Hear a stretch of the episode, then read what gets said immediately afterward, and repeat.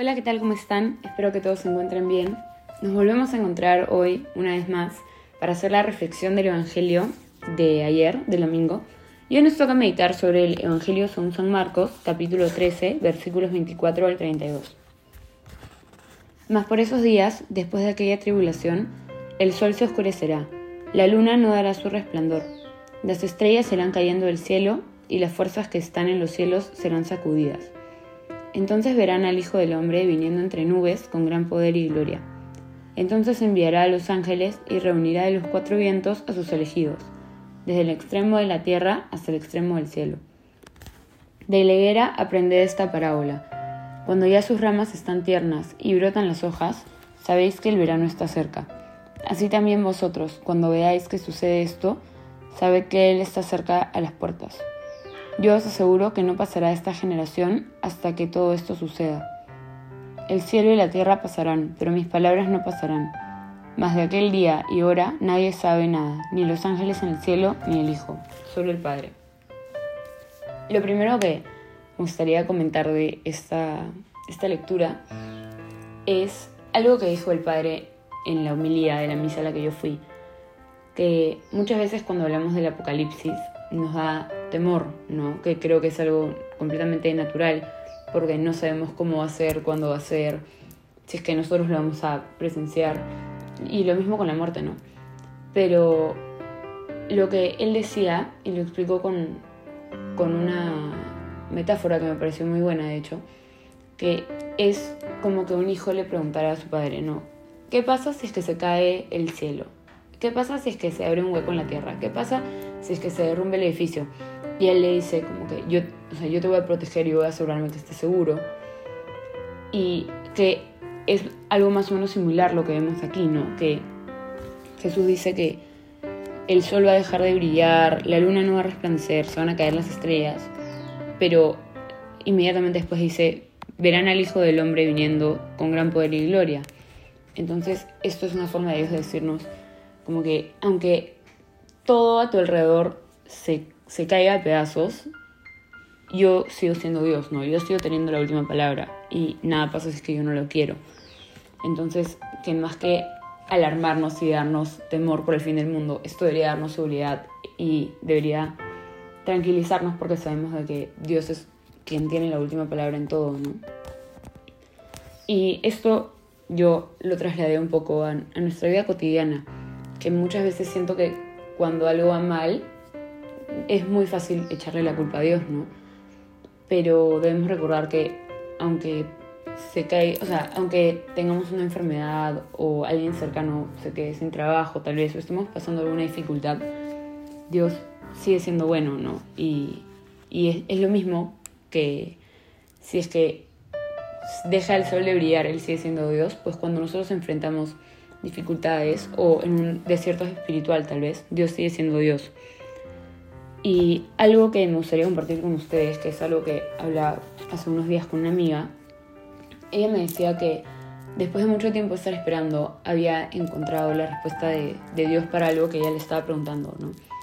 Y que ella estaba muy segura, pero que ella temía que dentro de tal vez unas semanas o unos meses, ella empiece a, a cuestionarse de nuevo y que empiece a dudar si es que tal vez no había sido su imaginación o un sentimentalismo lo, lo que ella había experimentado, que era la respuesta de Dios, ¿no? Pero ella tenía mucha seguridad ahora y temía que luego esa seguridad se vaya.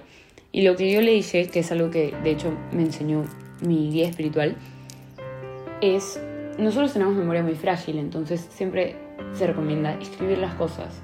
Y eso también aplica para la vida espiritual, ¿no? Si es que nosotros en este momento sabemos algo, o por ejemplo, nosotros sabemos de que pase lo que pase, Dios es bueno, ¿no? Pero en el momento de dificultad, tal vez podemos caer en empezar a cuestionar. O sabemos de que, de que la oración no se basa en, en un sentimiento de que Dios igual nos escucha, aunque nosotros no lo sintamos. Pero obviamente en el desierto espiritual cuesta, ¿no?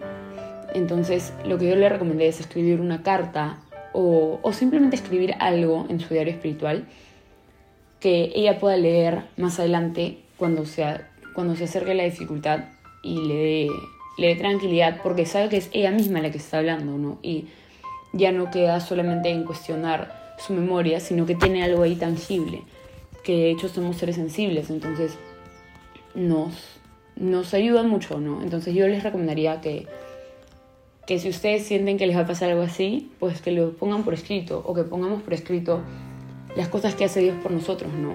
O, o las experiencias que nosotros tenemos, porque somos muy rápidos para olvidar las cosas buenas y muy rápidos para recordar las cosas malas. Entonces, para evitar caer en estas cosas, siempre es bueno tener ahí una ayuda extra.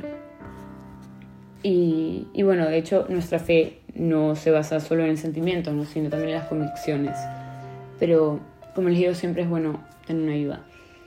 Y lo siguiente que me gustaría comentar fue algo que a mí me pareció muy lindo de la lectura que creo que pasa un poco desapercibido, que dice que entonces enviará a los ángeles y reunirá de los cuatro vientos a sus elegidos desde el extremo de la tierra hasta el extremo del cielo.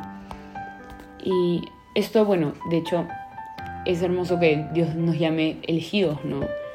Porque es como nuestro creador se fija en nosotros que somos tan pequeños y que tantas veces le fallamos.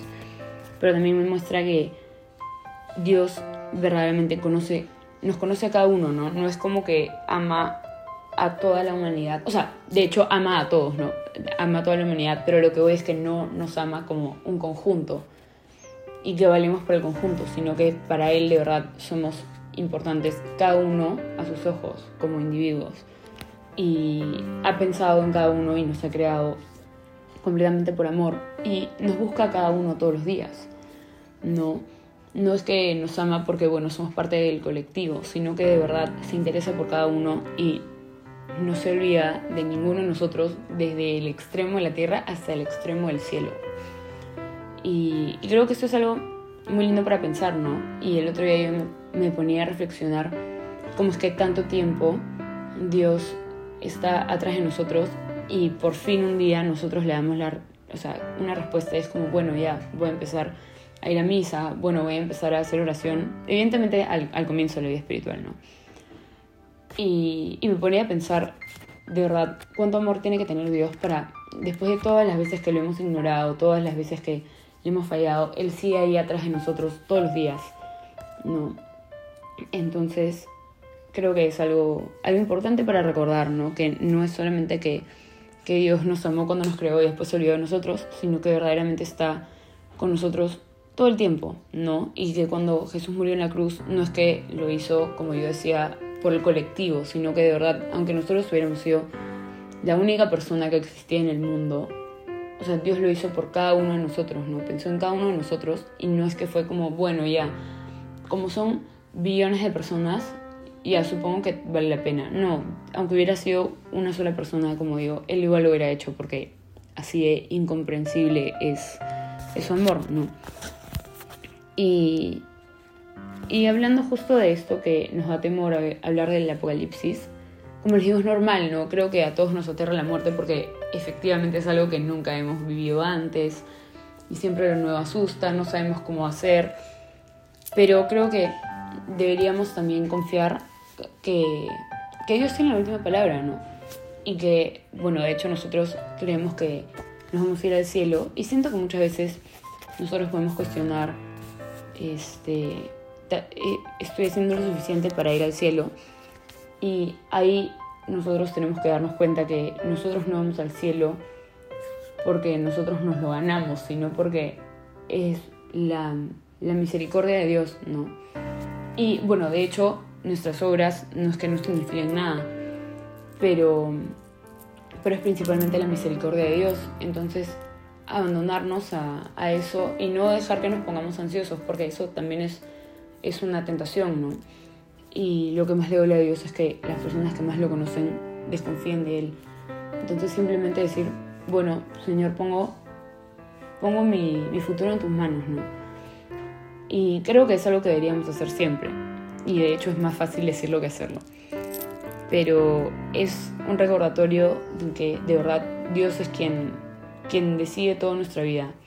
No, Él es el que, el que termina las cosas y nosotros deberíamos entregarle nuestra voluntad y ser simplemente obedientes a lo que Él quiere de nosotros, que como siempre digo es es mejor que cualquier cosa que nosotros podríamos creer para nosotros mismos. Y bueno, de hecho, sí, yendo de la mano con esto que decía de tener temor a la muerte, nosotros deberíamos siempre estar en gracia, ¿no? Y si en algún momento estamos en pecado mortal, Dios no quiera, deberíamos confesarnos lo más pronto posible. Y cuando nos confesamos, recordemos que no solamente estamos siendo perdonados, sino que recibimos también una gracia que nos ayuda a, a no volver a pecar, ¿no? Y creo que cuando nosotros de verdad, o sea, creemos en esta gracia y, y buscamos sacarle provecho, sí podemos ver un gran cambio. Por ejemplo, yo me confesé esta semana y de verdad sí siento como una gracia que me dio a estar como pensando en, en, Dios con más frecuencia, ¿no? Porque de hecho no solamente pensamos en Él en la noche o en la mañana cuando hacemos oración, sino debería estar presente todo el día. Y justamente hablando sobre la confesión y el pecado, creo que un chip que nos deberíamos poner nosotros es, bueno, de hecho un cambio de chip, que muchas veces siento que caemos en pensar, bueno, esto es pecado, ah, ya, si no es pecado, sí lo hago. O hasta dónde puedo llegar sin que sea pecado mortal. No, pero nosotros no deberíamos pensar para nada así, porque obviamente nosotros no vivimos una, una vida cristiana haciendo lo mismo, lo mínimo indispensable. No es como en el colegio que, que tenías un conjunto de reglas y es como, bueno, ya, ¿cómo puedo seguirlas? lo mínimo para... O sea, ¿qué tanto puedo romper la regla o qué tanto me puedo acercar al límite sin que me llame la atención? Sino que si nosotros de verdad amamos a Dios, deberíamos buscar nunca ofenderle, estar lo más lejos de ofenderle, dar, o sea, glorificarlo siempre con nuestra vida. Y sobre todo también nosotros sabemos que el pecado es malo para nosotros, ¿no? Y, y qué tanto amor le estamos mostrando a Dios si es que es como, bueno, ya, llego hasta lo más lejos de pelearme contigo, lo más cerca a pelearme contigo lo posible, pero, pero no llego a perder la gracia, ¿no? Porque de verdad recordemos que lo que Dios ve es nuestro corazón, ¿no? Y, y nadie nos obliga a ser católicos, sino que lo hacemos por amor. Entonces, lo que yo estaba reflexionando esta semana es que de verdad deberíamos cambiar un poco nuestro chip eh, frente al pecado, ¿no? Y pensar que no, no es solo, ah, bueno, ya, esto no es considerado pecado, entonces normal lo puedo hacer, sino que debería ser qué es lo que sería mejor para mí en ese momento, ¿Qué, o sea, qué es lo mejor para mi alma, ¿no? Y no cambiar lo bueno o lo mediocre antes que tener lo mejor, ¿no? Y buscar siempre dar ese paso extra y no conformarnos con lo mínimo indispensable, sino que de verdad buscar ser, ser mejores, ¿no? Y ser santos, que es la vocación universal que todos tenemos. Entonces, bueno, eso era algo que quería compartir con ustedes hoy. Y, recordemos siempre que, que, por más de que pase en el cielo y la tierra, Dios siempre permanece, ¿no? Y Dios siempre es fiel. Y, y siempre es bueno y deberíamos confiarnos y entregarnos a su misericordia y a su voluntad. Y bueno, eso era todo lo que les quería compartir. Nos vemos la próxima semana para hacer la siguiente reflexión del Evangelio.